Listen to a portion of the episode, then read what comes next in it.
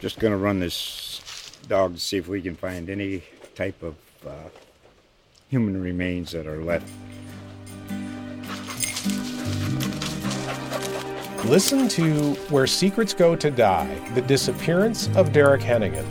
From the Detroit Free Press, a new podcast set in the woods of Michigan's Upper Peninsula. Available on Apple, Spotify, Freep.com, or wherever you get your podcasts.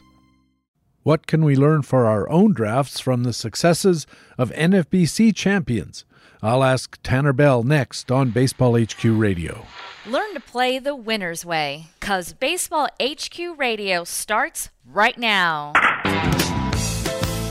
And here's your host from BaseballHQ.com, columnist Patrick Davitt. And welcome to Baseball HQ Radio for Wednesday, March the 22nd. It's show number seven of the 2023 fantasy baseball season. I am Patrick Davitt, your host, and we do have another great Tuesday Tout edition for you. Yes, I know it's Wednesday, but Tout Weekend took up a lot of, shall we say, recovery time. We'll have a feature interview with Tanner Bell from SmartFantasyBaseball.com and the co author of the great fantasy baseball guide, The Process, discussing how to analyze main event success the way to understand and use projections, how many fantasy stats get captured in drafts. He'll talk about starting pitchers, saves, and rule change effects, plus his boons and banes. Yeah, it's another big Tuesday Tout edition on Wednesday. Thanks for joining us at Baseball HQ Radio. Hey, what do you say?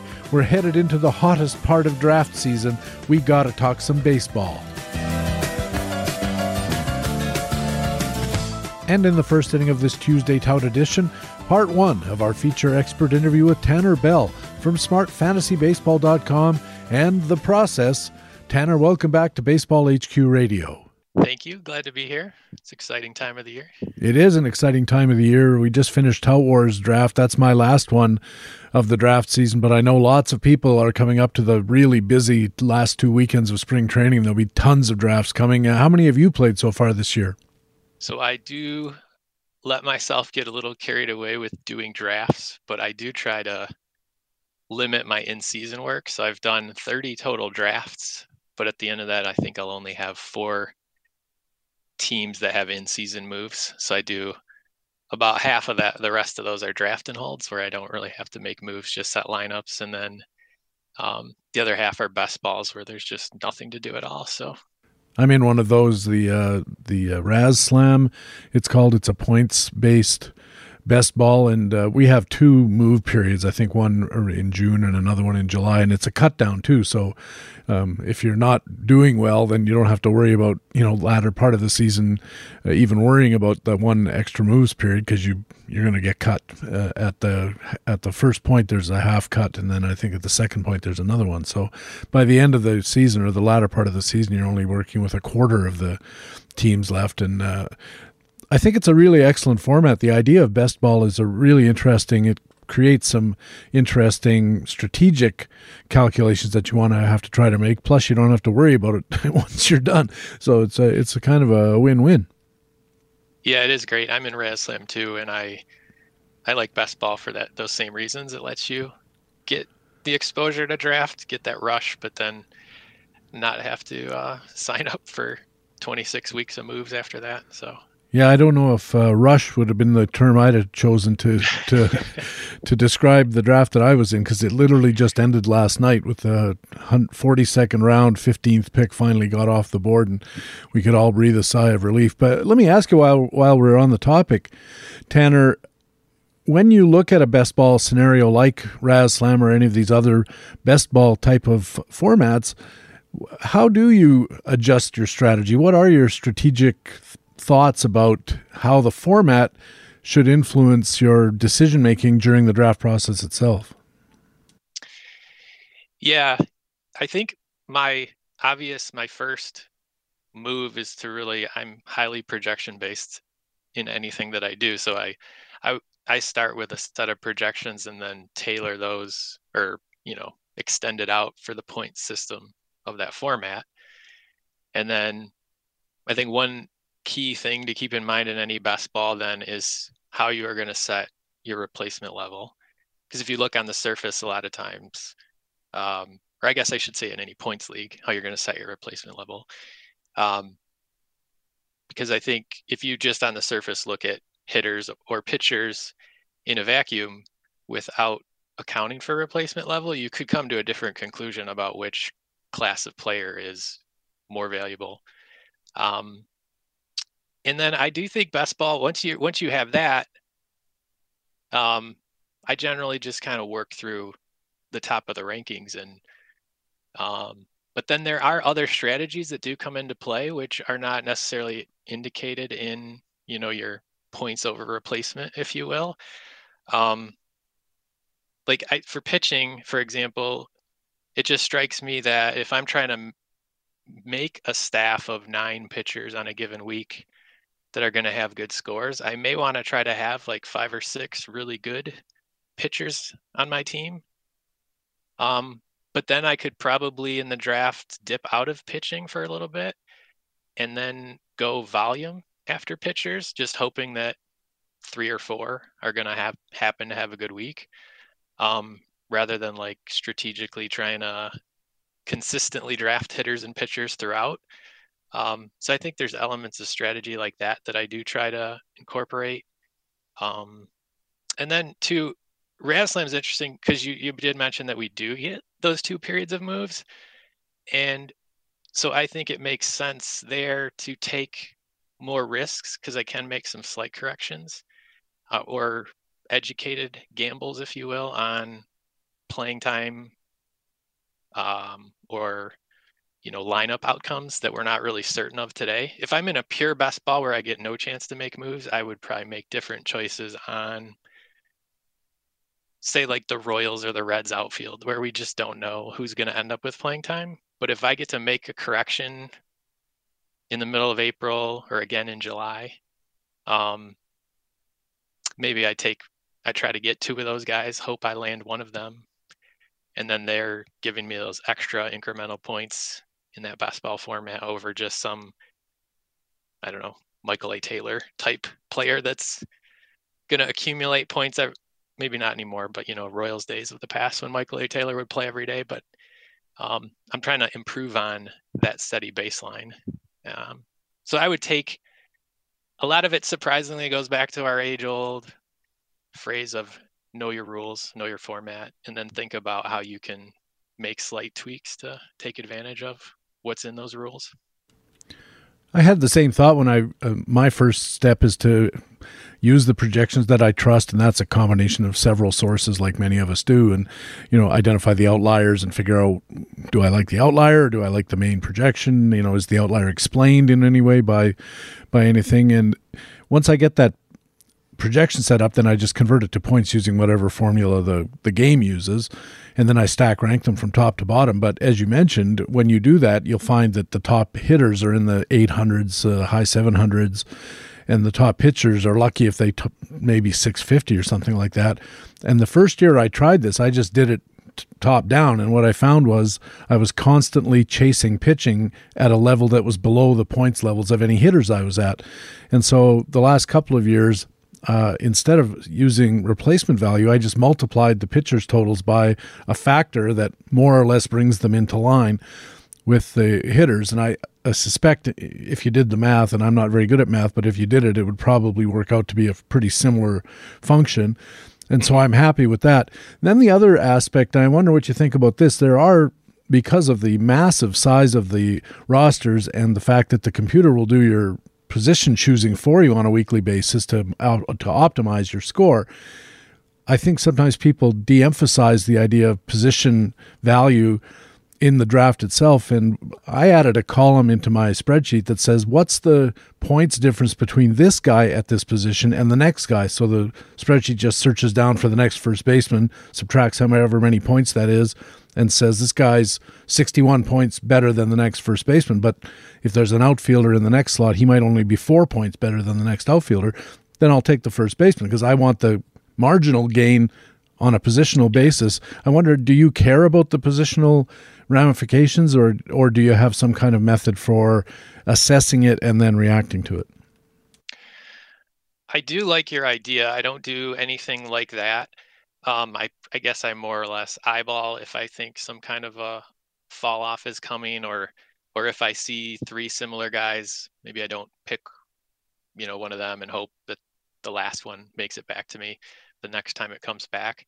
Um, but in what I thought you were gonna, when you started to pose the question, what I thought you were gonna mention was the multi-position eligibility aspect of this, um, and how that can shuffle around your lineup and maybe give you better best ball combinations that could arise because you've got these multi-eligible players. Sure, yeah. So one thing that I had not previously done but I added this year was I it's not highly scientific, but for anybody that was multi-eligible, I just put 10 extra points to their name if they were, you know, one eligible.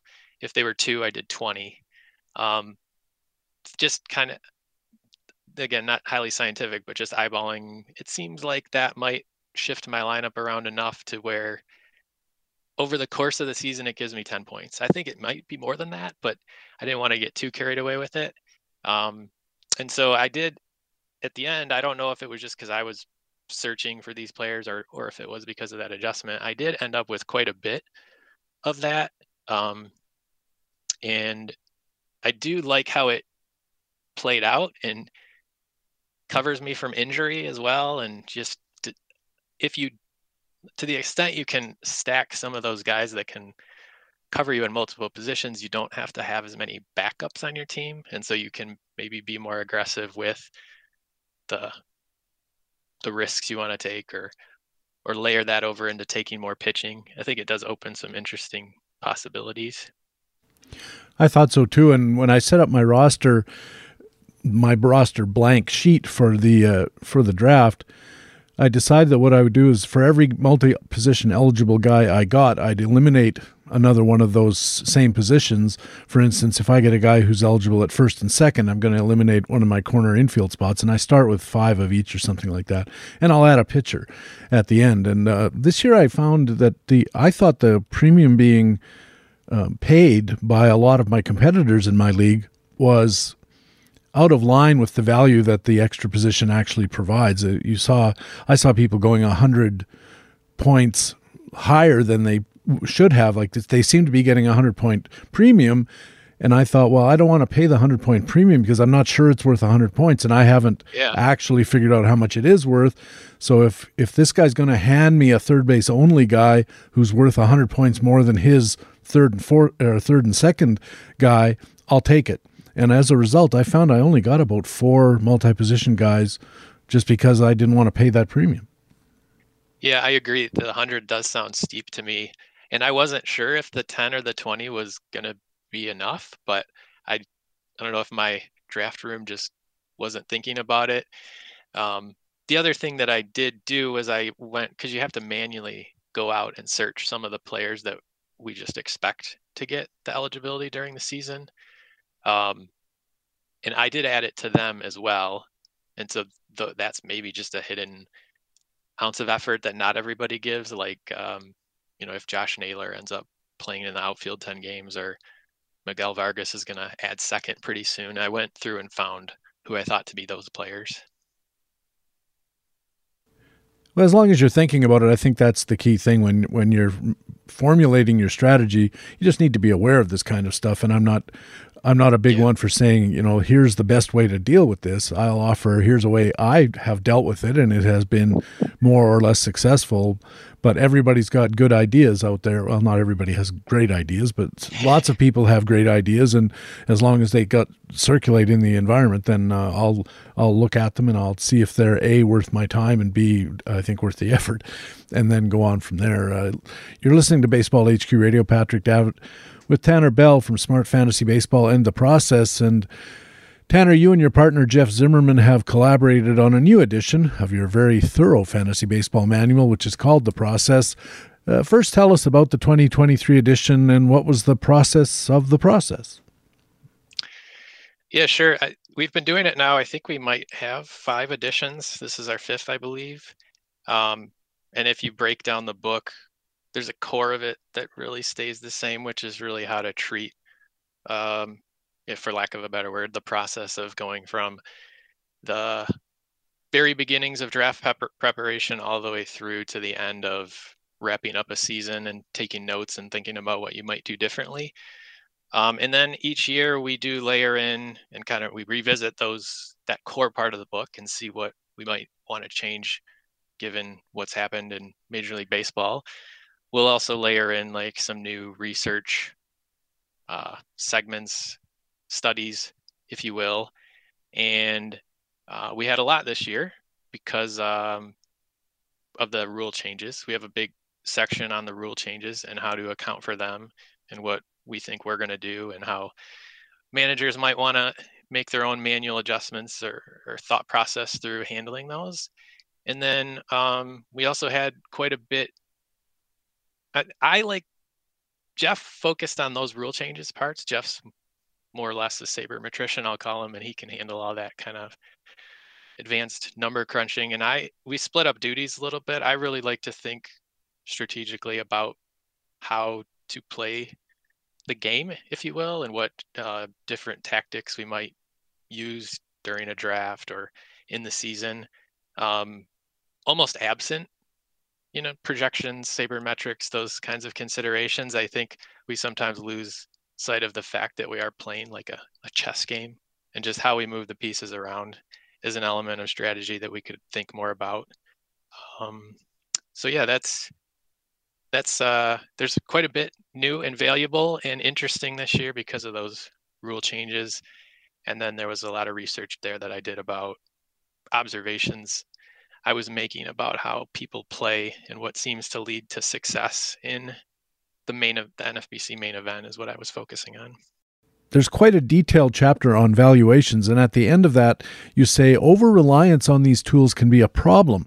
A dollar value calculation is layers upon layers of assumptions, guesses, and uncertainty, and it's putting a very precise number on top of a very imprecise process. Ron Shandler's talked about this quite a bit, and, and in fact, his latest venture, Babs Baseball, really embraces the imprecision by basically saying, I don't trust any of these projections at all. I trust the skills that underlie them, and it's pretty interesting approach.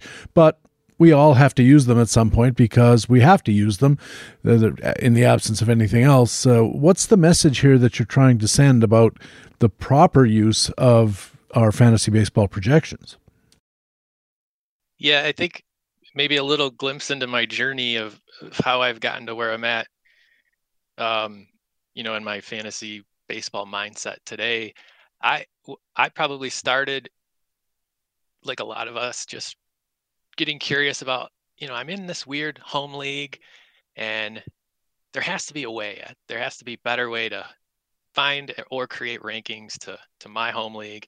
And so i started to do research and turned up the, a lot of the legendary standings gains points books if you will. So I, I i know that i bought the the art mcgee book that hq used to sell on their website and and then around the time when I was starting that, Larry Schechter's book about winning fantasy baseball came out, and I read that. And Larry had, is very much the opposite of what you described for Babs, at least in that book, is the way he explains it. Like a ten dollar and twenty cent player should absolutely be taken more before a ten dollar player, like to that level of strictness.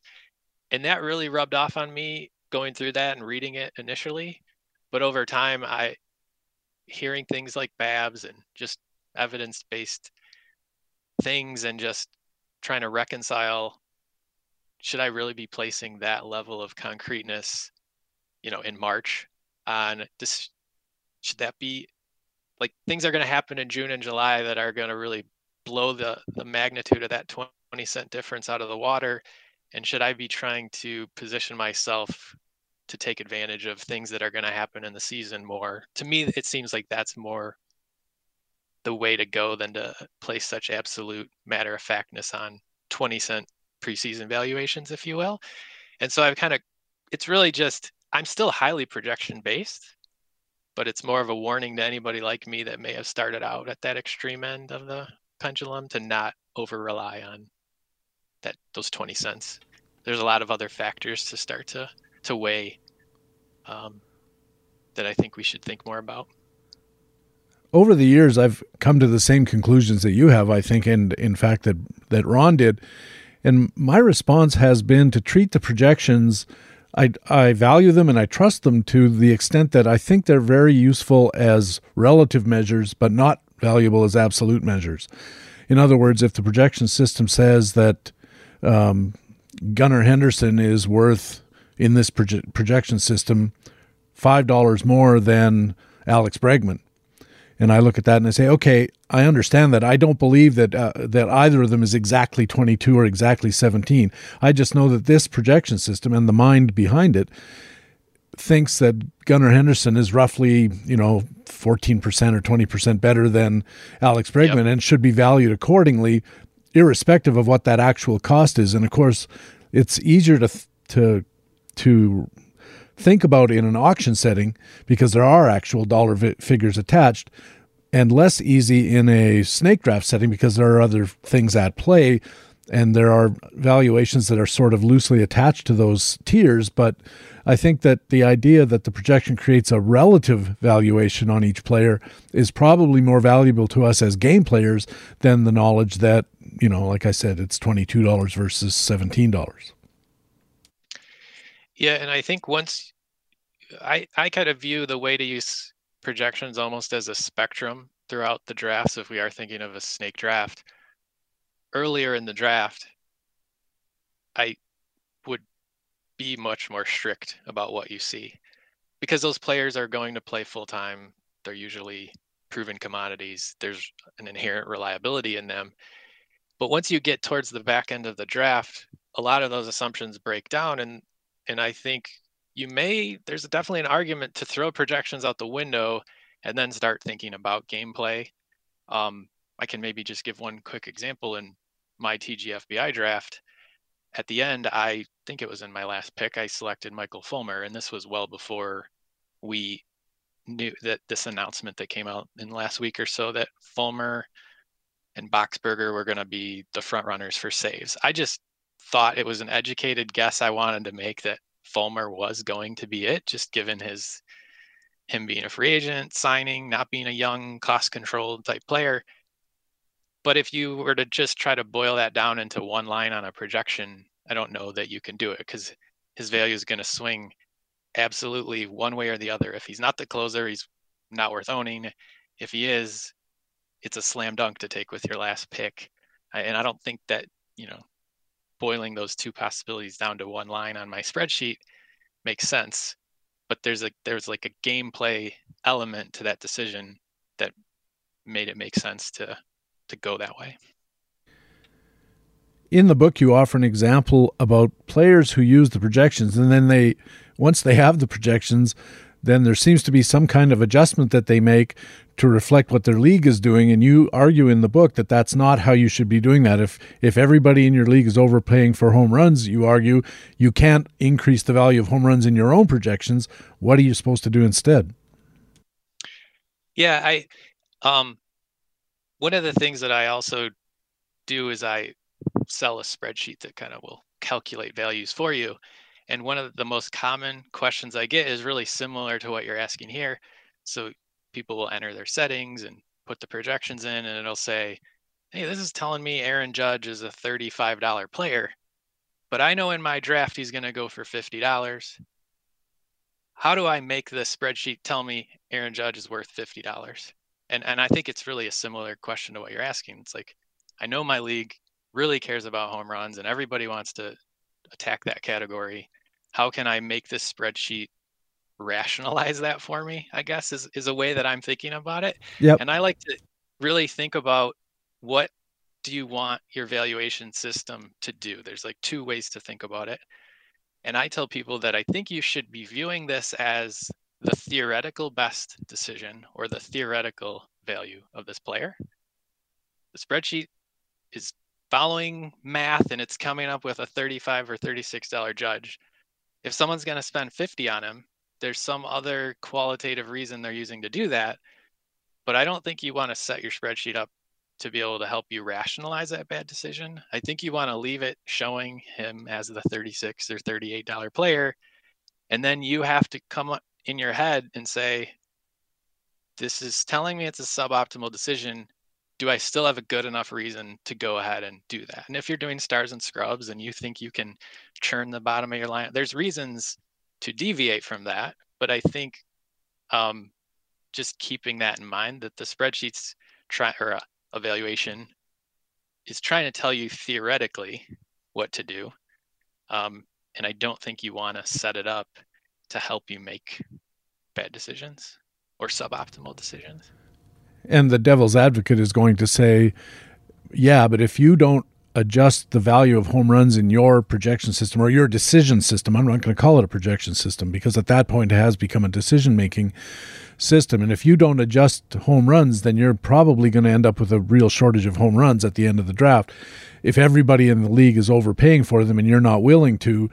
But I think the argument that you make in the book is if everybody's doing that, then they're creating some kind of buying opportunity somewhere else because there's a finite amount of dollars in the in the draft pool. And if everybody's overspending by 25% on home runs, then they are undervaluing stolen bases or they're undervaluing pitcher wins or they're undervaluing something because there's not an infinite amount of money. You need to figure out where that undervaluing is taking place and go buy, you know, a dollar's worth of wins for 45 cents. And in that way you're going to more than make up the uh, the difference that you're not that you're suffering because you're not acquiring enough home runs because home runs is just one of the 10 categories and you should be able to figure out a way to optimize the post home run surge pricing to benefit yourself in all the other areas, or at least in one or two of the other areas, once you identify what they are. Yeah, and you can use the this decision making tool all throughout to help you understand the magnitude to which you are deviating from that value. So if you set it to show you the $50 judge, then you kind of lose your ability, that anchor to know how far maybe incorrectly or inefficiently you're steering. But if you leave it at the theoretical lower value, you can still spend 40 or 42. And if everyone else is spending 50, you're still better off than them. Um, but you're you're correcting a little bit and you're not quite as off path as them. So and that comes uh, I think partly from the capabilities of the tool, but also partly from experience that you've had in your drafts in the past, how things worked out, and so forth. And I think all of those things play into it. And when you talk about game theory and the application of game theory, I think you're getting into an area that is kind of going to be the next frontier of uh, fantasy sports research when it comes to figuring out how do people win. It's not going to be so much that they have the best spreadsheets because if there's enough of them out there and you can figure out, you know, that most of them are pretty much the same with a few outliers, then the winner is going to be the person who manages the draft the best and then subsequent to that manages gameplay in in the season, which I think we're going to talk about later is certainly becoming more and more critical as the information advantage earlier in the draft starts to become eliminated. Uh, there's also in a related matter you said there's quite a, a bit of thinking to be done about the hitter pitcher split in the league because the hitter pitcher split has to be set for the for the valuation engine to come to a conclusion about what any particular stat is worth. And that of course raises the question is what do you set it at? I think you set it at two-thirds one-third hitter pitcher.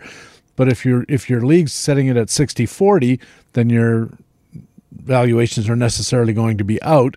And again, you're going to be faced with a decision at some point. Do I follow the lead of the decision making tool or do I follow my understanding of how this is going on?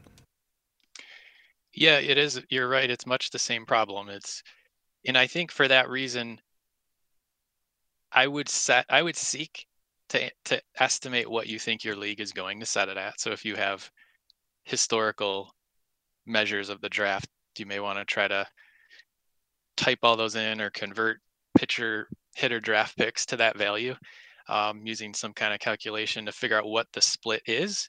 And I would set it at what the league will use, what you anticipate them to use. But then one, I would go a step further, which is where I think a lot of our historic thoughts about the split have stopped. And that is, what do you think that it should be? And this is where it gets really abstract and philosophical and I'll, I'll, try to do my best to explain how i would think about it but Um, I think because theoretically the split should be 50 50. Um, we get half our points from pitching and half our points from hitting. But there's a lot of other factors then that would go into play that would shift you away from one or the other. Like if you could get amazing pitchers in season, you could devalue it at the time of the draft. Um, and and that's where I think that we are maybe clinging too much to the past. Like this, the split has historically been 70 30 or 65 35. But I think that was, those ideas were formulated a long time ago. And I think Major League Baseball has shifted, which I think we're going to get into in a little bit. Like it's not quite as easy to um, find pitching or stream pitching during the season anymore, given some of the trends we see in baseball. And if that's the case, then I think the theoretical split shouldn't really devalue pitching so much to this 70 30 65 35 extent. Maybe we should be pushing it back towards 50 50 um, and i do think that's some of the trends that we're seeing in in the higher stakes nfbc big competitions is that that shift really is or that split is really shifting more towards that 50 50 range well in the book you looked into nfbc data in quite a bit of detail, especially the pitching. And you used as one of your examples uh, NFBC champion Phil Dussault. And we should say right off the bat that uh, Phil Dussault has been unusually generous in explaining to the world at large how he has succeeded in this, and it is quite interesting to read it in your book or to hear about it from Phil himself. He's been on a number of podcasts, and I'm going to have him on this podcast, and and oh, yeah. he's he's very open with this. You know, it's it's kind of like uh, the the the Renaissance in Italy when all the artists were getting together and they weren't hiding their techniques. They were sharing them and, and improving on them. And I think he deserves a lot of credit for having done that. And you you point out that he has taken a very unorthodox approach to his pitching, and he used that approach to win a couple of really big main jackpots, like the overall jackpots in NFBC. I think it was last year, in fact, and it's a very detailed discussion. But what did you find were the key takeaways about the Dussault method? Yeah, I agree with everything you said about Phil. He is he's amazing in, in how smart he is and how open of a book he is. And I think one of the key things that I observed was that I think people are missing some of the really important messages and tactics that he used because he does talk a lot about projections and how he has a model or a system that kind of tells him who the best players are that he's not really like I'll just often take a really public projection system that's reliable and use that. And Phil's doing these layers of upon layers of improvements to that to make what he thinks the projections are better. And I have no doubt that he has improved on them.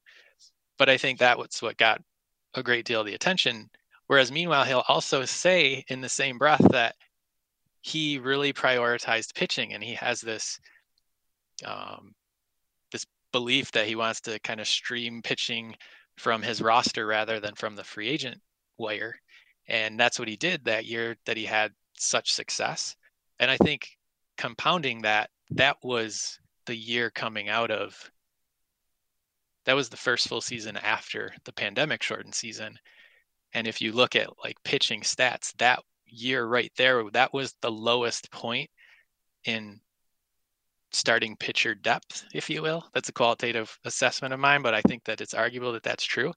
So Phil steered into this, if you will, and he overinvested in pitching the year that pitching was arguably its weakest. And I think that's one of the qualitative factors that gave him such a huge edge.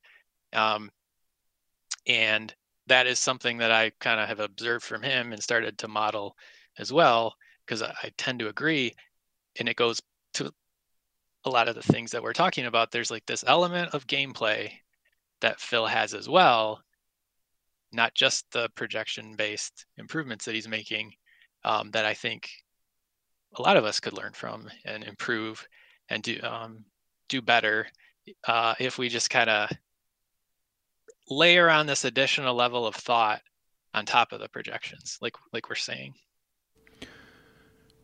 you pointed out that uh, Phil, in his successful drafts, really turned things uh, upside down as far as what sort of standard approach to the, these uh, s- these snake draft tactics are, which is almost everybody. There's an argument about do I take a couple of starting pitchers early? Do I take a relief pitcher early?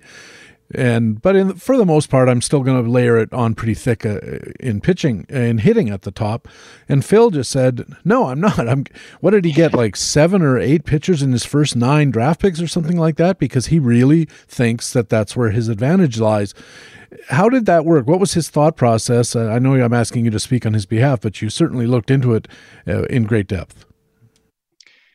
Yeah, I think it it has a lot to do with the fact that the replacement level or the type of player that you can pick up in the season has changed over time. So it, it may have been true, you know, 10, 20 years ago that, you know, every starter in Major League Baseball was throwing 180 innings, and you could go out and do a, you know, maybe league average pitcher was, you know, streamable enough, and, and there was this great amount of depth that because people had observed for a long time that you can go out and stream pitching.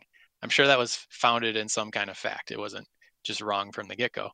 But over time, as Major League Baseball has shifted, these trends of not letting starters go three times through the lineup if they're a marginal pitcher, that really greatly reduces their chance of a win. Um, then we were coming out of like that pandemic shortened season, and I'm speculating a little bit, but maybe Major League Baseball teams didn't want to assume a bunch of risk in their young arms.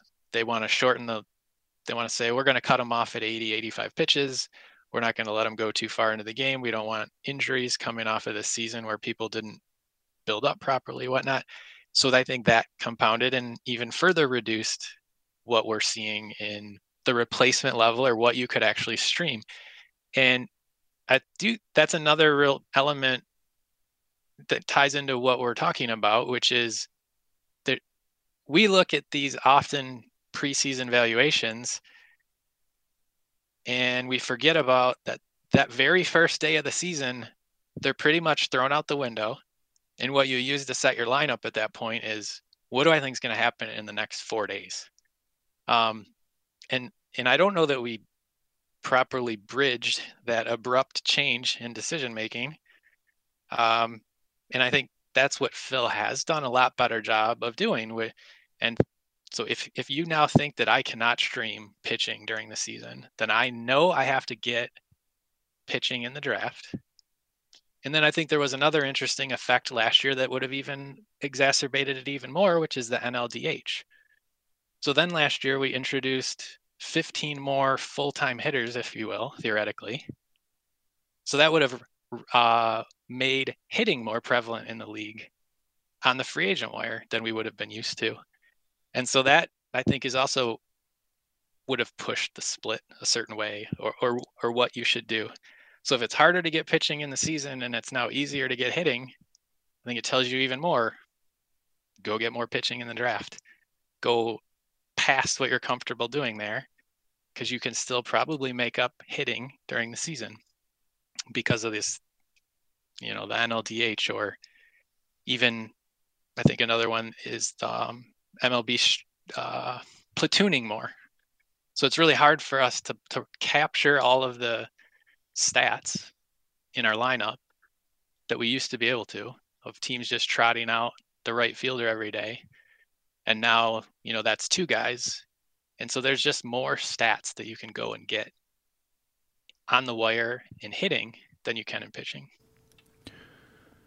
And as a result, there's more reason to have, as Phil suggests, or as Phil does, as a matter of fact, have all the pitchers you want for your regular starts. I mean, he has pitchers that he starts all the time, like we all do.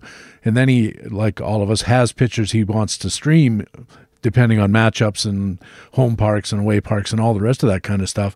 The difference being that for the longest time, we acquired those streamable pitchers out of the free agent pool, used them for their you know one week of utility throw them out and replace them with somebody else for the next week and i think if i'm hearing you correctly what phil says is no i want those streamers at the draft because they're going to be better than the ones that i'm going to get under any circumstances by picking them weekly out of the pool because the pool is weaker than it used to be for the variety of reasons that you suggested.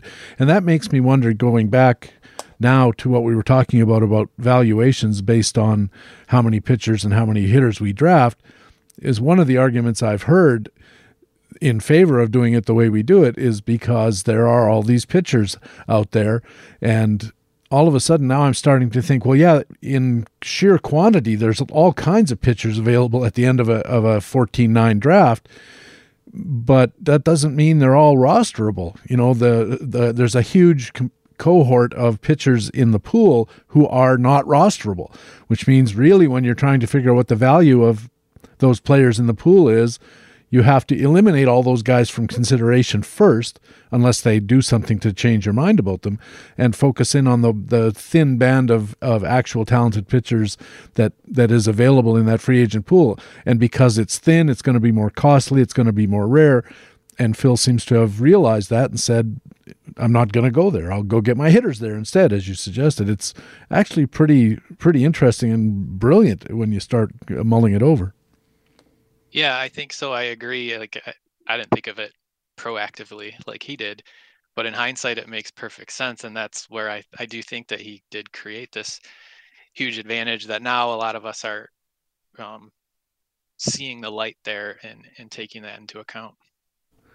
And when everybody sees it, everybody starts doing it. It becomes the new norm, and then Phil has to go off and find out, like, change it again and figure out. And if if if it overbalances the other way to to the point where you know two thirds of the pitchers are all taken within the first 10 rounds and somebody's going to you know zig while everybody else is zagging and come back and take advantage of the resulting de-optimization of pitchers by loading up on hitters and figuring out some other way to get their pitching talent.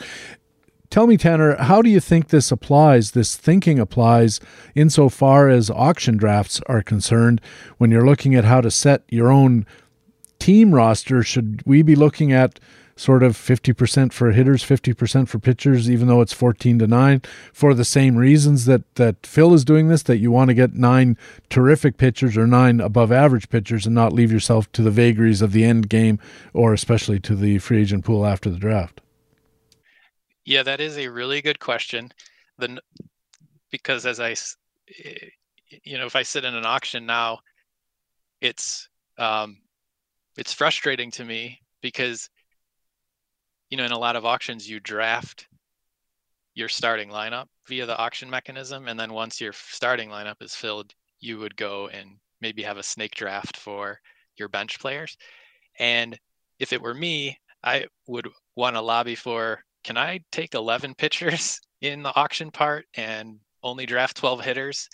Um, but a lot of there's rules in place to usually prevent you from doing that. But that that's what I would do. That's what I did like in my snake TGFBI draft, if you will. So I, I'd rather load up on the pitching.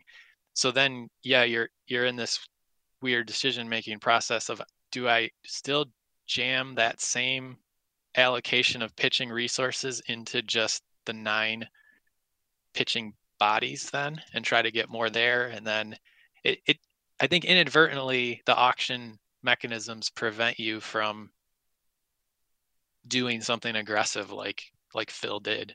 Um, so your only mechanism there is to spend more on the pitchers that you have. So maybe you would, you know, push some more of the money into your top six players.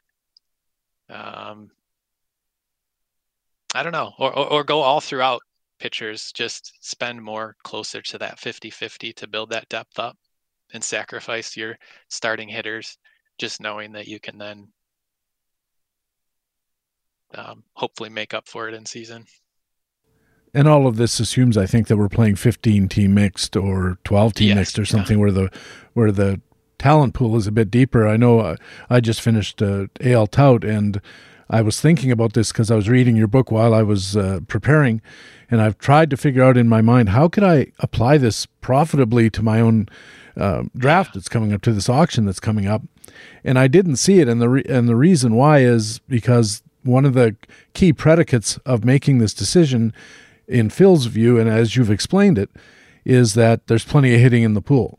And when you're playing right. American League only, there's not plenty of hitting in the pool. After those true, 14 yeah. guys go times 12, what's left is a bunch of sort of third string catchers and maybe the odd guy who comes in during the season from the minor leagues. So I, I don't think that it would work then. But you said, and this is something that does happen in only leagues, especially, is that fantasy managers understand and use middle relievers with excellent skills to buttress the uh, their uh, pitching staffs. And you say that the interest in them should have risen in these other formats, in these uh, shallower formats, 15 team mixed in particular. Even guys who don't get saves have value, but it seems to me you believe that managers are not doing that for the most part. Yeah, I what you're alluding to is there's a study in the book where I kind of went through and I tried to break down the the, the league winning, league cashing, and then even the overall winning managers just to try to see could I tell if they were using this middle reliever strategy at all? And I th- I think I ran into maybe just lack of good enough information, maybe because it's very hard to differentiate a manager's intent. I don't I don't necessarily have that outlined in the stats about if they were pursuing a talented middle reliever with a chance of saves or if they were pursuing a talented middle reliever that they knew didn't have saves but maybe lucked into saves or if they were going after a same reliever that just they didn't expect to get saves and they didn't get saves. I couldn't quite parse that intent. Sometimes I think you know, you know, if you had the choice, you would choose somebody with a chance of saves, and not being able to parse their intent and what they were trying to do. I could I couldn't reach a definitive conclusion, um, but people talk about that, and it seems like a good idea in theory. I just couldn't prove it out uh, definitively. Um, and I, but the one thing that I do say in there too is that if you've resigned yourself to just trying to use a middle reliever, I think that it may be the analysis also creates some kind of, I don't know if confirmation bias is the right word, but if you've resigned yourself to needing to use middle relievers, then maybe your team already isn't very good because that's not anybody's plan going into it, right? Your plan would be to have good starters or have good relievers that are going to get saves. And if you've already knocked your expectation down to, well, I just got to salvage this somehow and try to get ratios, you already are in trouble. So yeah. I don't know if you're going to show up in the successful managers anyways. So it's a, I didn't reach the conclusions I wanted to reach, but um, it's it's interesting. I wish we had a little better data to see how people were doing it. Well, maybe in the future, but yeah, when I was reading it, I thought, yeah, anybody who's in that position is using middle relief as a stop the bleeding kind of approach yeah. because something's gone horribly wrong. And it could be nothing of their own fault. They they have a, an excellent pitching staff and three guys get hurt right right out of the gate. And and your two closers oh you got Edwin Diaz for instance and then the or whoever else you got stops getting saves for whatever reason. So in your research you talked about having looked at how winners win. And when it comes to saves how do winners do saves yeah. So one of the studies that I did there was I just tried to really take qualitative factors like who drafted Josh Hader last year, who drafted Liam Hendriks, like those top closers off the board, and then I tried to figure out well what average spot did they finish in in the league, and it did yield some really interesting things. Um, and then I also kind of did that in the overall. Um, and it there's almost competing dynamics at play. It did seem like to do well in the overall, you really didn't get your saves from the Haders and the Hendriks I think probably because that's a huge acquisition cost that you had to play or had to pay to to, to acquire them in the draft. Um, but at the same time, having a Hendriks or a Hader did seem to improve your chances of cashing or winning your league. Um, which I thought was really interesting, especially Hader, because a lot of the narrative this year would be, well, that's why you don't invest heavily in closers because Josh Hader didn't have a good year.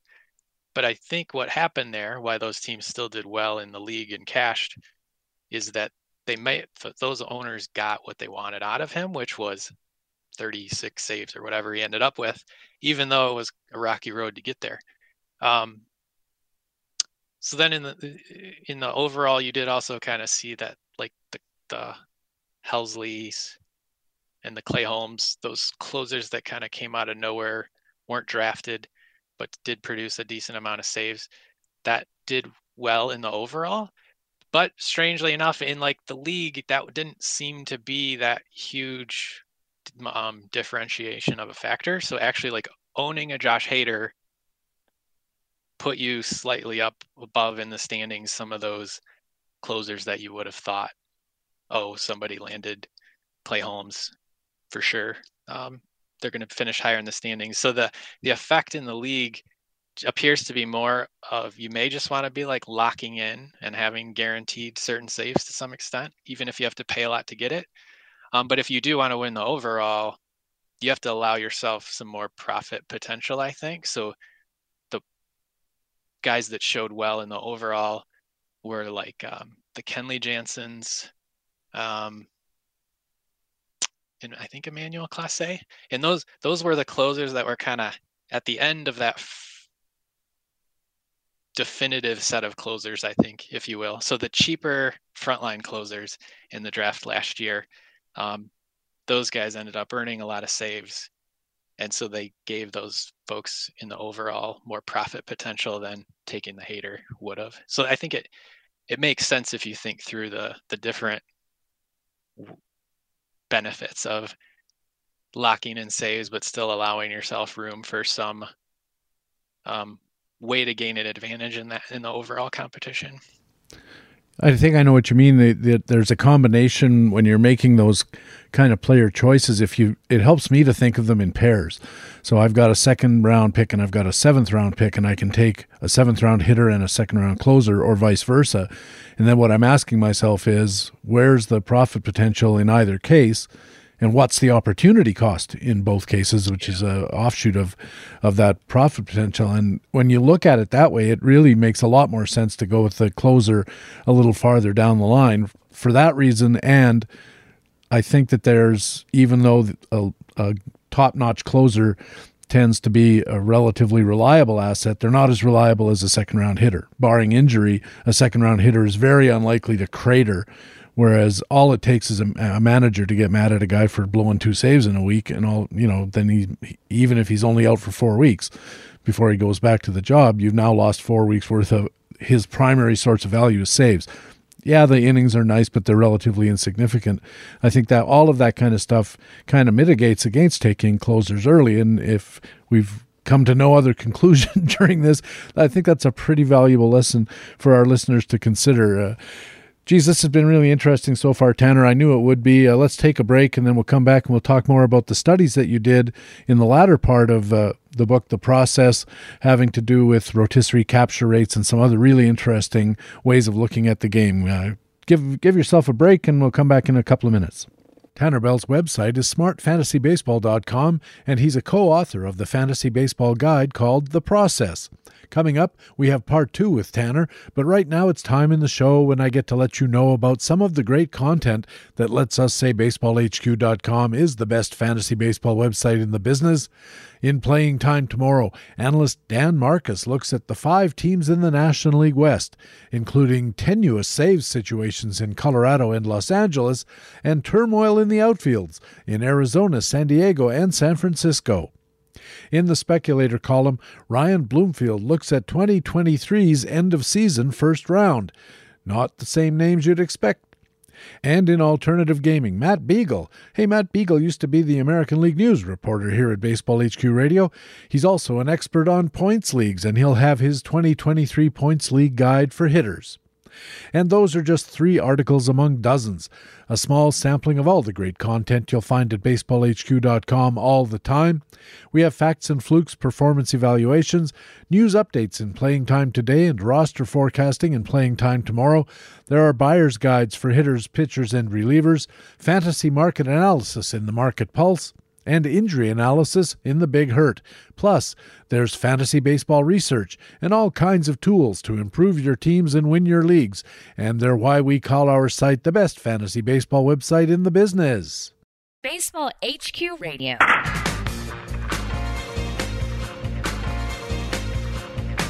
Hey, welcome back to Baseball HQ Radio. Patrick Davitt here with Tanner Bell from Smart Fantasy Baseball and The Process, his book with Jeff Zimmerman covering how to be a better fantasy baseball player. And gosh, uh, it can't help but make you a better fantasy baseball player if you read this stuff because it's really very well thought out. It's stood the test of time in some of the core elements, and there's all this new stuff that we're going to talk about right now. Tanner, welcome back. Thank you. Good to be back.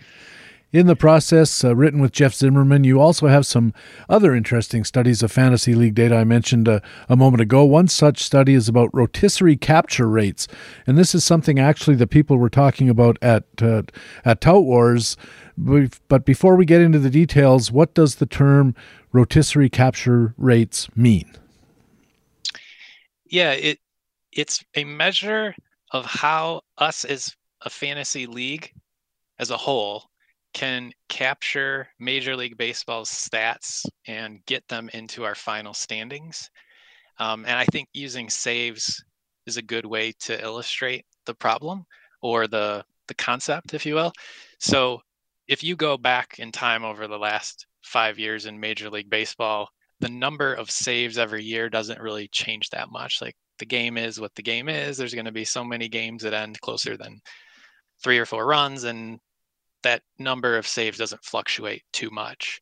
Uh, but our ability then as a 15 team league, if you will, to know and anticipate which guys are going to earn those saves and how are we going to roster them and fit them into our nine pitcher slots without trying to sacrifice too much starters our ability to capture those saves has gone down greatly because mlb's like spreading how those saves happen.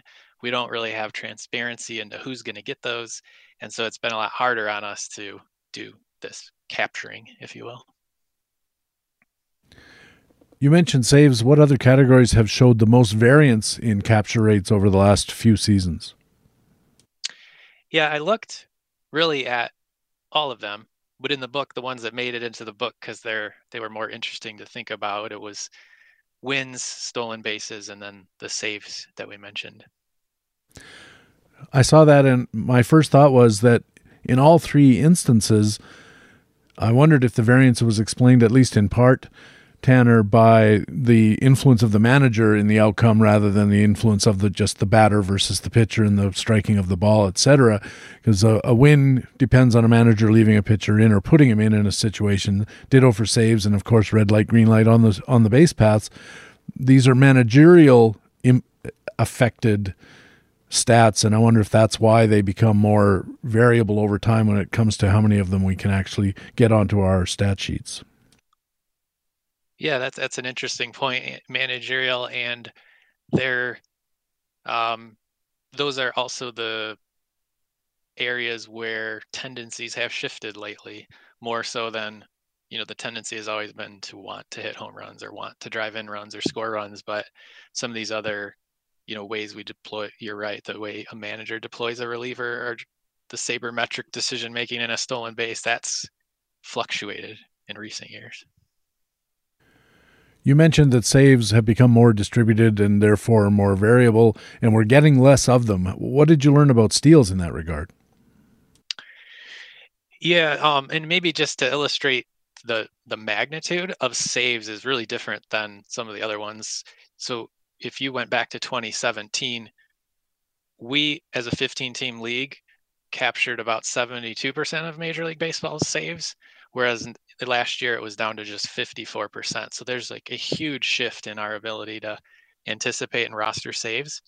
And so steals were not quite as significant, but there was still an interesting observation that came out of steals.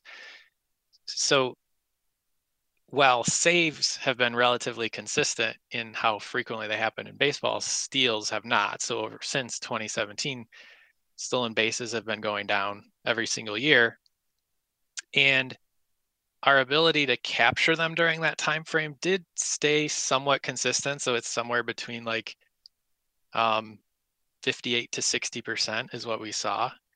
So steals were going down but our ability to anticipate them didn't really change. So there were less of them overall. But last year was really interesting because steals went back up um, in baseball, but our ability to capture them went down. So I mentioned it was 50 to 60, 58 to 60 percent was what we were capturing. Last year, that was down to 55.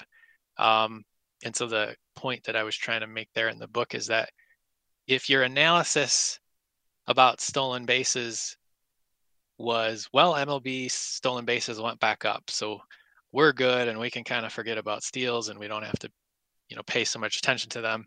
I don't know that that was really would have been the right conclusion because we captured less of them in 2022 than we did in the four years previously. So even though steals went back up, as a whole, I think it may have still been just roughly as difficult, if not more, to get those into our lineups. I know we're probably supposed to talk about this later, but I'll ask you now because of the rules changes affecting stolen bases, or that I should say we expect will uh, influence stolen bases with the bag size and the pickoff rules and what have you. How do you expect the steal percentage to change? Uh, you, do, uh, I think we can agree there will be more steals, but does that make it mean that we're going to ha- find it easier to get our share of them?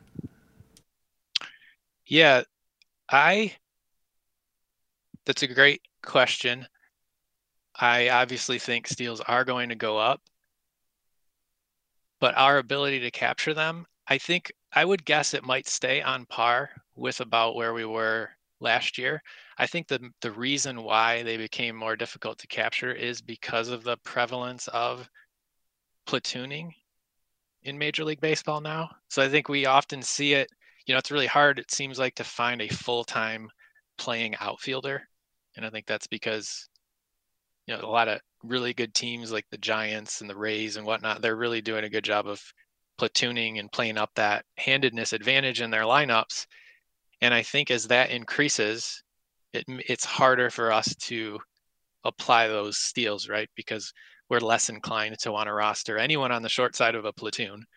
So to the extent anyone on the short side of a platoon is a base stealer, we're probably not going to capture that or else we're sacrificing a lot of other things in our in our um, you know rotisserie categories.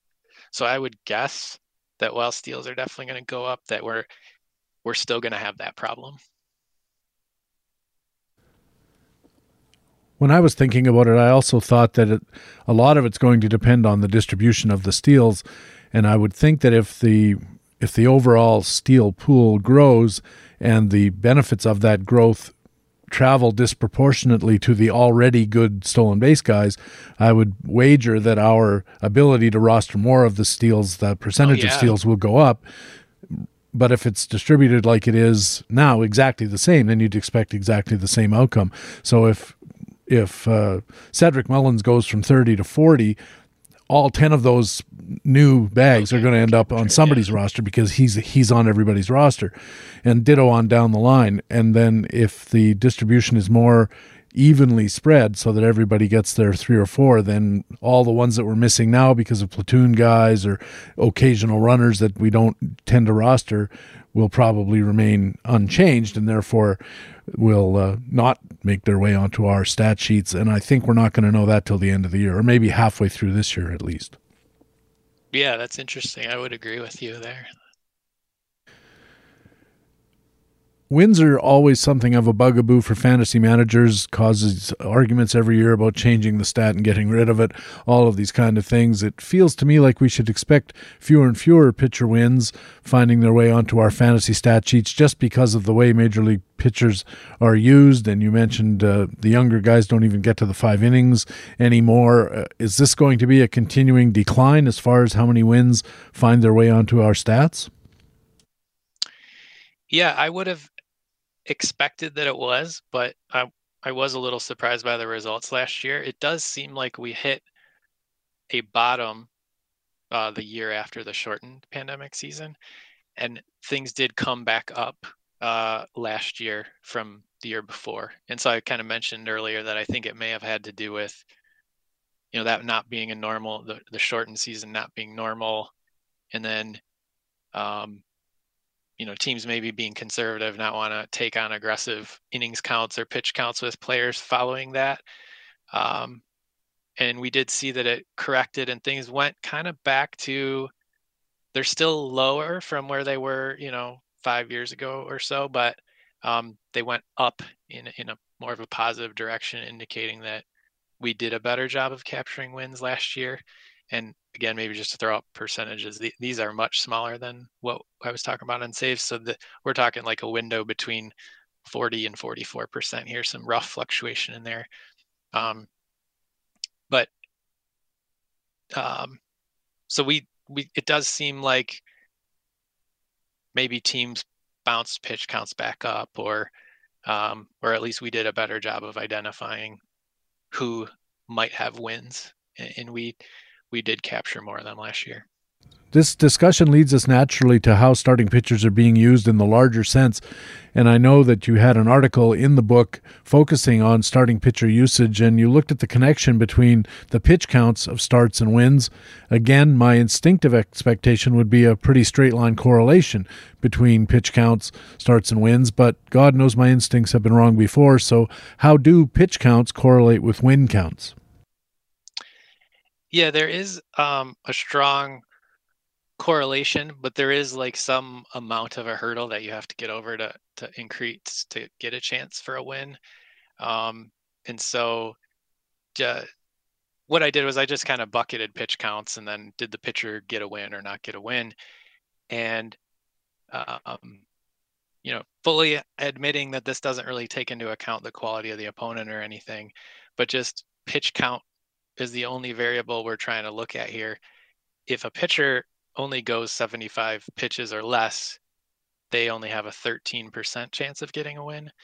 And if they go, you know, pushing that 95, 99 pitch count level, then the amount rises to 37%. And so I think that maybe the lesson there is if you have a good reason to know that a pitcher is being handled softly, or they're coming back from injury, or they're just ramping up, or or they, they aren't going to really exceed that 75 pitch count level that you should probably look elsewhere because you're not you have very small chance of getting a win out of that that start. Seems like something you'd want to know for daily play as well. Something that popped into my mind when i was reading that is that there might be a skew in the data because pitchers who are pitching poorly tend not to get big pitch counts, and pitchers who are pitching well tend to get higher pitch counts and probably tend to get wins because they're pitching well. And I wondered if you're in in your collection or in your analysis of these data, whether you've considered that aspect of it, that there's a sort of a self selection process in place for lower pitch counts and non wins. Yeah, I do agree. That's I did not remove that effect. I agree that's definitely in there because and that's why I arbitrarily cut it off around 99 because if you go higher than that like if you go to 120 or whatever then the, I can't remember the exact number of the win probability but it's like very high like 80% or something and you're, I think you're you're right it's that selection bias of that pitcher's dominating of course they're going to get a win this day and they let them go 120 uh, pitches and they tend to be older, more established, just better pitchers. You know, it's it's pretty rare to see a young pitcher go 120 pitches, but it's it's not common for anybody anymore. But if if you if you somebody said to you, "Hey, a pitcher last night threw 120 pitches," your first thing would be, oh, Verlander, Verlander Scherzer, yeah. you know, and you Lance Lynn would be, you know, some guy who's been around for a million years and knows how to pitch, and and 120 pitches is not always the same from one pitcher to the next as far as effort levels and those kinds of things that we know about. Um, you're listening to Baseball HQ Radio. Patrick Davitt with Tanner Bell from Smart Fantasy Baseball and the Process, and in the book, Tanner well, it'll come as no surprise to listeners of this pod that the saves landscape is changing. We talked about saves earlier, and the change seems more seismic than simple erosion. What's the latest about the saves landscape from your research? Yeah, so in in this uh, analysis, what I did was I kind of bucketed relievers into the quantity of saves that they got, and so for example, in this last year, more relievers we're in the one to four save bucket than ever before. Um, similarly, more than ever before, we're in like a five to 14 range. And whereas if you went to the other end of the spectrum, pitchers earning more than 15 or more than 25, those numbers were lower than ever. And it's really, I think, just another illustration of the same thing that we were talking about, which is why it's harder to capture these, is because at that lower level, it really seems like teams are willing to throw one or four saves to anybody, and they're not really concentrating on that much into the 25 save guys as much. You know what I'd like to know is I'd like to know out of all the saves that happen, how many of them could be classified as high leverage saves? You know, that there's a awful lot of saves where it's the bottom of the order, you're up three, the the team is fairly weak anyways. You know, you're pitching against the Tigers in the bottom of the ninth, and and you know it's the it's their seven, eight, nine hitters, and yeah, you get a save, but you know if you started separating out saves into hard saves and easy saves, whether we'd see, I'm sure we would see a bias in favor of really good pitchers at the hard end of the spectrum and and the lesser pitchers getting all those weak ones or easy ones.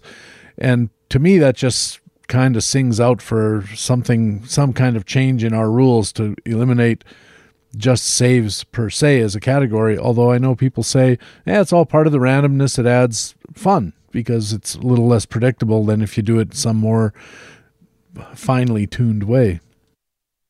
Yeah, I am in that category. I think I find it um, painfully yet fun, probably. Similarly, I like two catcher leagues, that kind of thing. Um, but in your your your curiosity question, I I wonder then if there could be maybe even another dimension of because we talk about closers on bad teams and bad teams still get saves and the save chances are still roughly you know not totally disparate from a pirates closer for a you know dodgers closer. I wonder if there is inconsistency then if we did go to that what you're talking about. Like does a good team have more or less low leverage versus high leverage breakdown? And then is there any opportunity like we know the Ray, this is the Rays high level guy and this is the Rays low level guy. And I wonder if there'd be a better way to anticipate how teams are going to allocate saves if we got into that level of detail. Well, and it seems like that would be a two-part thing, which would be a does the team use its its relievers to that to that method, and b how many of them how many of their wins are like that. And yeah. uh, I looked into this a few years ago for a separate reason. And what I found was 50% of wins result in saves. And therefore, teams with more wins get more saves. And it was it was pretty much as simple as that. But I never looked into what percentage of each t- of a bad team's wins are um, close enough to to generate those kind of saves and, and versus uh, high win teams that might get a lot of soft saves. And if the management is inclined to not pitch their best closer in a three run bottom of the order situation. It's valuable information to have, but uh, to my knowledge, it hasn't been a, it hasn't been compiled yet. So uh, maybe something for the off season or something to look at this season, I guess. Uh, and finally. Tanner, in the book you wrote about uh, MLB rules changes, and there's certainly been a lot of informed opinion on the expected effects of the rules changes, but some of the informed aren't quite as informed as we might have hoped. And uh, I know you guys also looked at how the changes will affect fantasy baseball, which is something that's often not quite touched on in the uh, discussion of these things. Which of the new rules have you found will be the most consequential for fantasy baseball and why? Yeah, I definitely think it's probably a toss up between the shift change and the resulting like batting average changes that are going to come of that and then the stolen base rules. And what I think is interesting, maybe this is starting to tie back to some of the discussions we had about Phil earlier, you know, where he he was willing to kind of go out on a limb and take a stance one way or the other about where he thought there was a market inefficiency in systematically in our the way we were playing the game in a certain year. I think we have another opportunity here that might be analogous to that and if if a, if a manager is willing to invest time and think you know, real critically about how this is going to affect, you know, the landscape as a whole, um, or even down to the individual players, because I think the batting average change is not going to be universal, right? Um, and if you're willing to take a stand and be aggressive in how you want to, how you think it's going to affect things, I think we have an, a chance to give yourself a really big advantage that you know we don't really have this opportunity every year well, Tanner, very interesting. As I said, uh, always look forward to talking with you. And I like to wrap up these discussions by looking at boons and banes. We've changed it uh, this year a little bit, at least for the uh, pre draft period. We're going to look at early round, mid round, and late round boons and banes rather than just pitchers and hitters. Uh, let's start with your boons. These are players you think look like good value relative to their round. Uh, let's start with the batter boons. Who's an early round batter you think could be a boon in drafts for the next couple of weekends? Yeah, so I just to maybe ground level set, I defined early as I was thinking through this as a 15 team league, which I always tend to do. Yeah, that's fine. And then I was de- I defined uh player range early as first through 10 rounds, then 11 through 20 and 21 to 30. Um, okay. So the early round batter boon that I picked was Alejandro Kirk. Um, and maybe just to kind of illustrate a lot of these guys i'm almost applying qualitative factors that aren't necessarily included in the projection kind of you know a theme that i talk a lot about.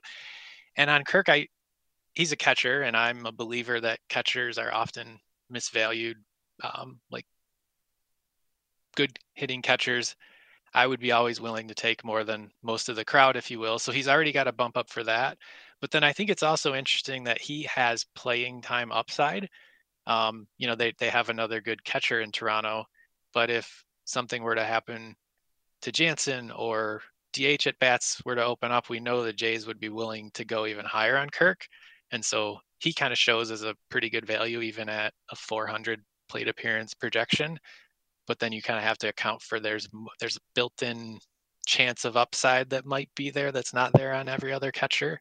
Um, so I like that, and so I'll I'll say uh, Kirk. Yeah, Alejandro Kirk's an interesting guy because I don't think they're crazy about his catching. They talk lots about how he's come along and he's getting better, but the fact is he's still not a terrific catcher defensively. And so eh, if they have a chance to give him some DH at bats. I think that's all plus for him, not only because of just the count, but the fact is catchers get hurt and DHs tend not to get hurt. So there, there's another possibility, not of additive playing time, but a loss of subtractive situations. Uh, how about in the mid rounds? Who do you think is a batter who could be a boon? I picked Ian Happ here, and I see maybe to tie in some HQ mantras that I'm, I'm I like. Yes, you know, this, please. He's he's displayed a lot of different skills over time. And so he theoretically owns all these different capabilities of hitting for a decent average, hitting for power, stealing bases. He's going to hit really high in that lineup. Um, and so I think, especially with the shift change, um, you know, there's a lot of factors that give him uh, possibility of putting everything together and having one of his best seasons. So uh, Ian Happ.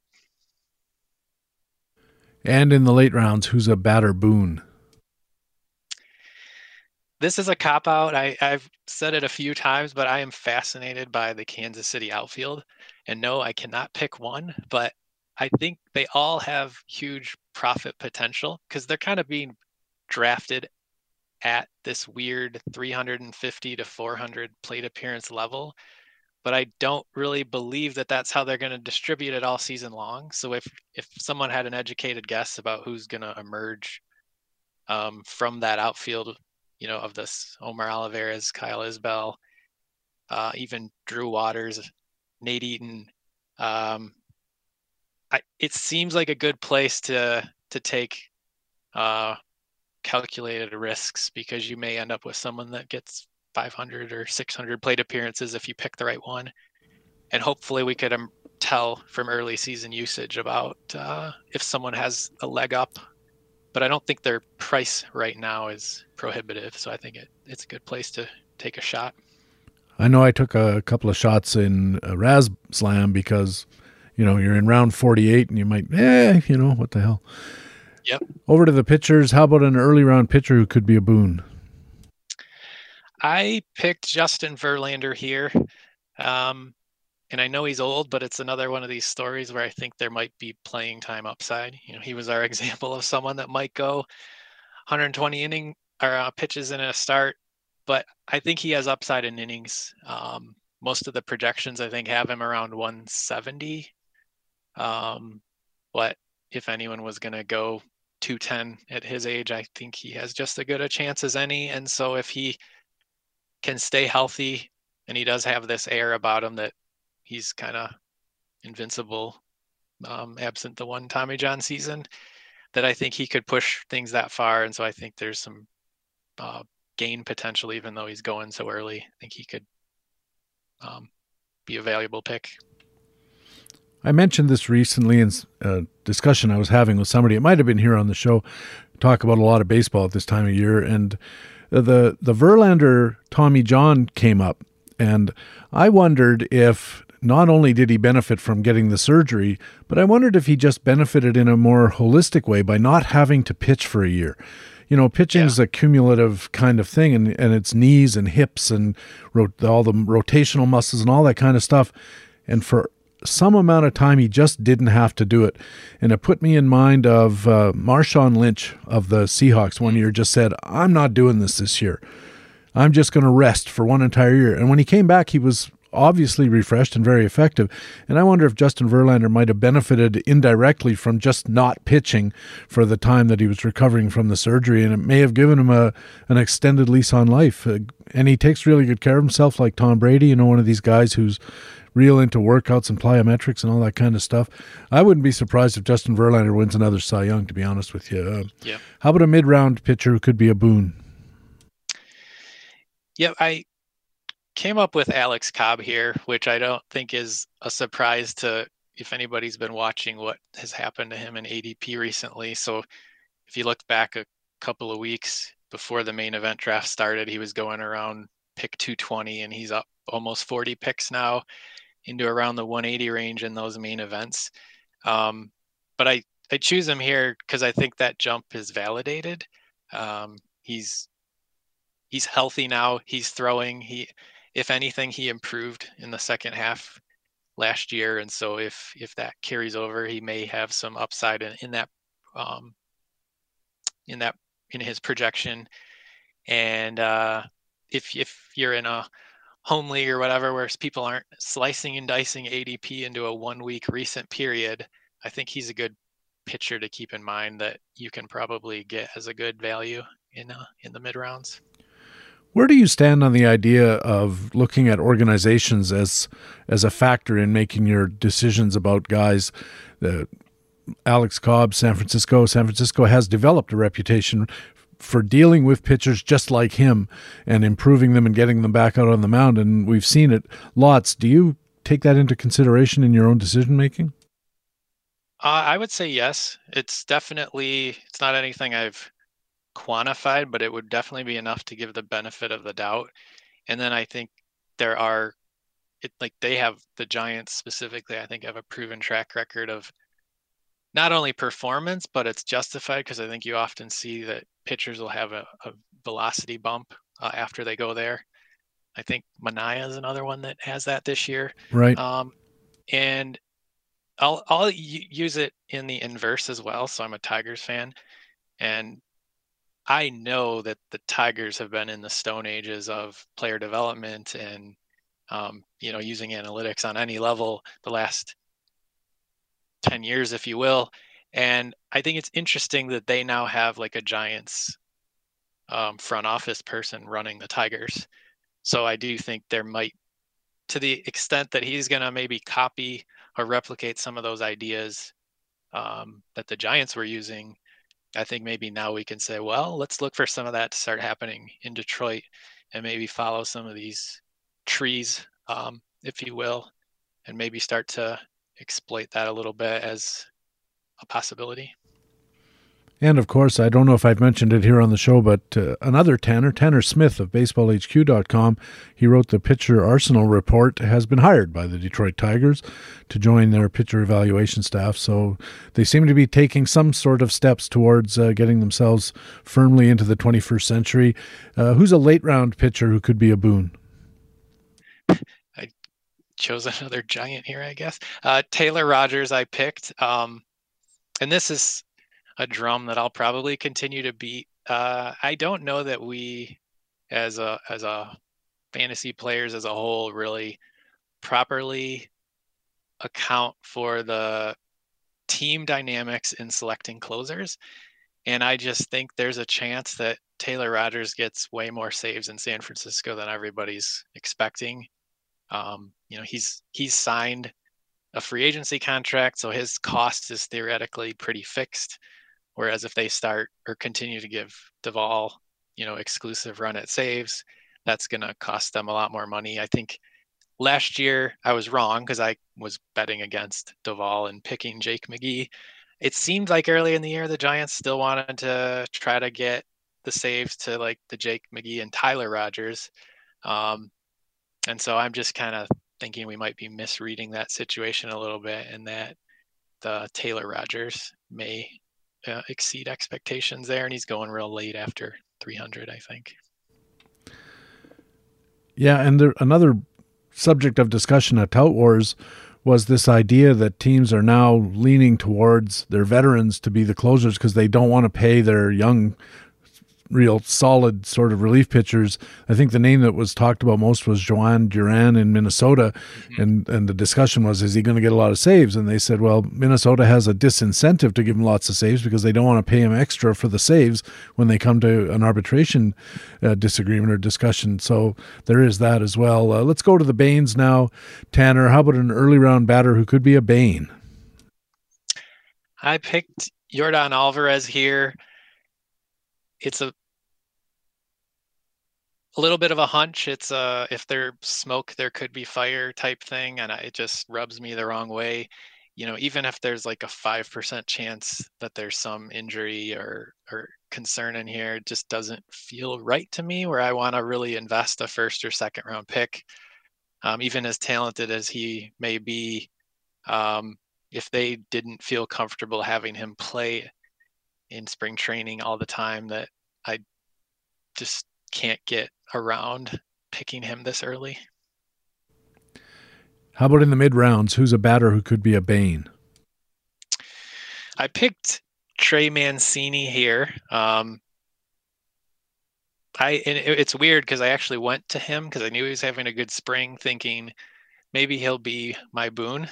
Um, but when I looked a little bit more closely, uh, he's having maybe about as much luck as I could have seen. So he has 14 hits on 20 balls in play in spring training, but at the same time he has 15 strikeouts uh, in just 39 uh, at bats, and he's striking out 39% of the time, and that just gives me the worries.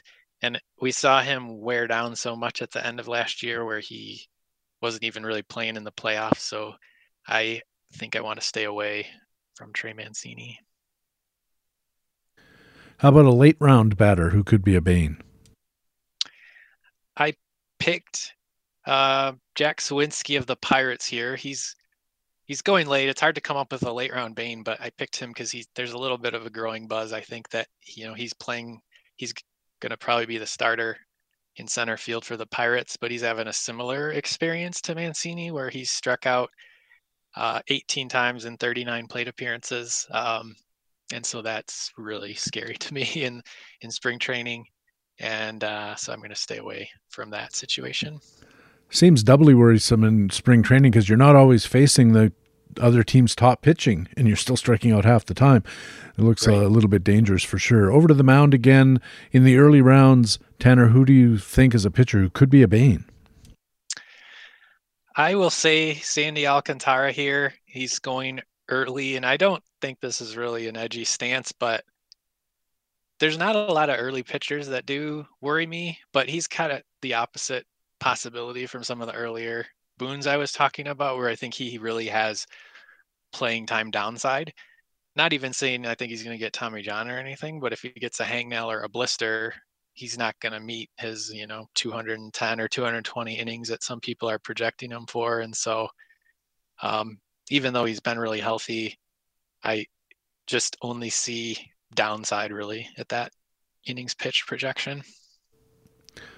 Hey, don't sell those hangnails short, especially if you're in the, especially if you're in our business where you do a lot of typing, man. that can be murder.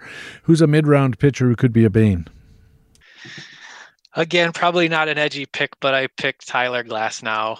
Um, I'm pretty conservative by nature, even you know through the mid-round picks, and he's got a discount baked in now because he's already dealing with the injury. But I just can't look at his pitching his innings pitched counts over the last, you know, five six years, and I don't I don't get any sense of confidence that I'm going to be able to not be extremely frustrated by owning him, especially if he's starting on the IL and now I've already tied up a roster spot for a while. Um, can't I can't do Tyler Glasnow. And finally, how about a late round pitcher who could be a bane? I'm again gonna do a weird cop out answer maybe because I, I was looking at who the late pitchers selected in the main event have been, and I do notice this trend of people picking guys like AJ Minter, Michael King, Rafael Montero. So these guys that I would classify as talented relievers, like we were talking about earlier. Um, which in theory, I think is probably someone saying, you know, I've got that first short period. I want to make sure I get one or two innings pitched. I probably can't find a starter that's going to go then, but at least I'm hacking the system and I'm getting two Ks or something like that. And just for me, I'd rather use that spot I'd rather sacrifice those two Ks and, you know, Fulmer's a bad example because it's already a little bit settled there, but take a pitcher analogous situation to Fulmer where I maybe am have a big payoff. Um, or if I don't have that big payoff, somebody that I might learn a lot about in that first week, like if there's an outfielder that you think might win a job or a player that still hasn't been sent down that maybe you're wondering if he's going to make the team, something like that, like a situation with more profit potential than just those two strikeouts you might get from a reliever like that. Tanner Bell's Boons, Alejandro Kirk of Toronto, Ian Happ of the Cubs, the whole Kansas City outfield, uh, Justin Verlander of the Mets, Alex Cobb, and Taylor Rogers of the Giants. His Banes, Yordan Alvarez of Houston, Trey Mancini of the Cubs, Jack Suwinski of the Pirates, Sandy Alcantara of Miami, Tyler Glasnow of Tampa, and all those non closer relievers that you take right towards the end of the draft. Tanner says maybe think twice. Uh, gosh, this has been fun, Tanner. It always is. Remind us where our listeners can keep up with Tanner Bell's work. Yeah, probably the best place would be on Twitter. My Twitter name is smart is at smart fantasy bb uh, I do have my own website, smartfantasybaseball.com. Or if you are interested in purchasing the process book, the website that you can do that from is thefantasybaseballprocess.com.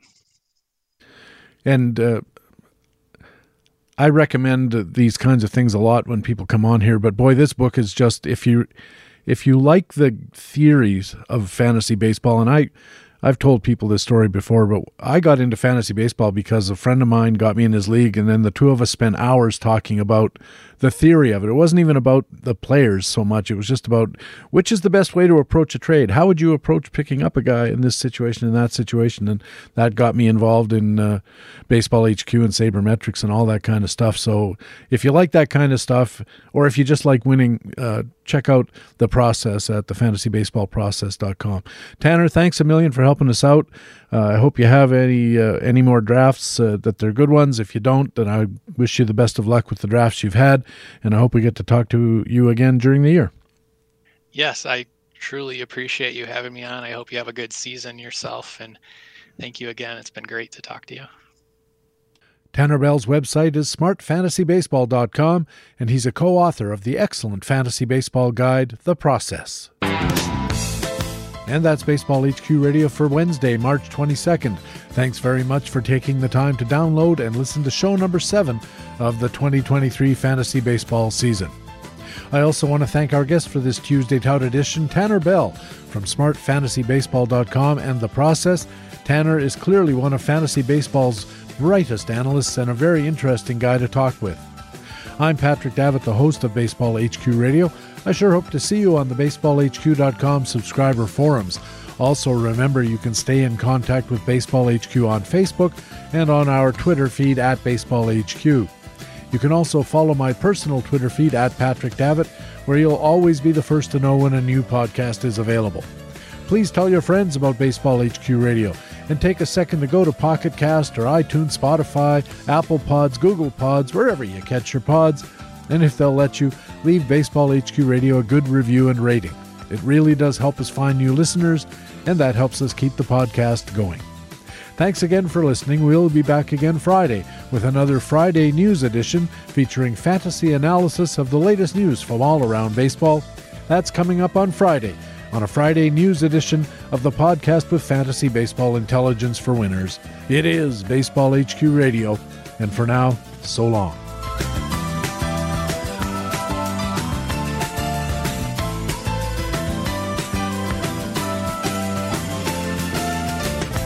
Baseball HQ Radio is a weekly free podcast available through iTunes and other podcast aggregators, or directly from baseballhq.com, where we have an archive of past shows as well. Just look for the HQ Radio microphone logo on the right side of the baseballhq.com homepage. Baseball HQ Radio is a production of the USA Today Sports Media Group. The opinions expressed on Baseball HQ Radio are those of the individual speaking and not necessarily those of the USA Today Sports Media Group.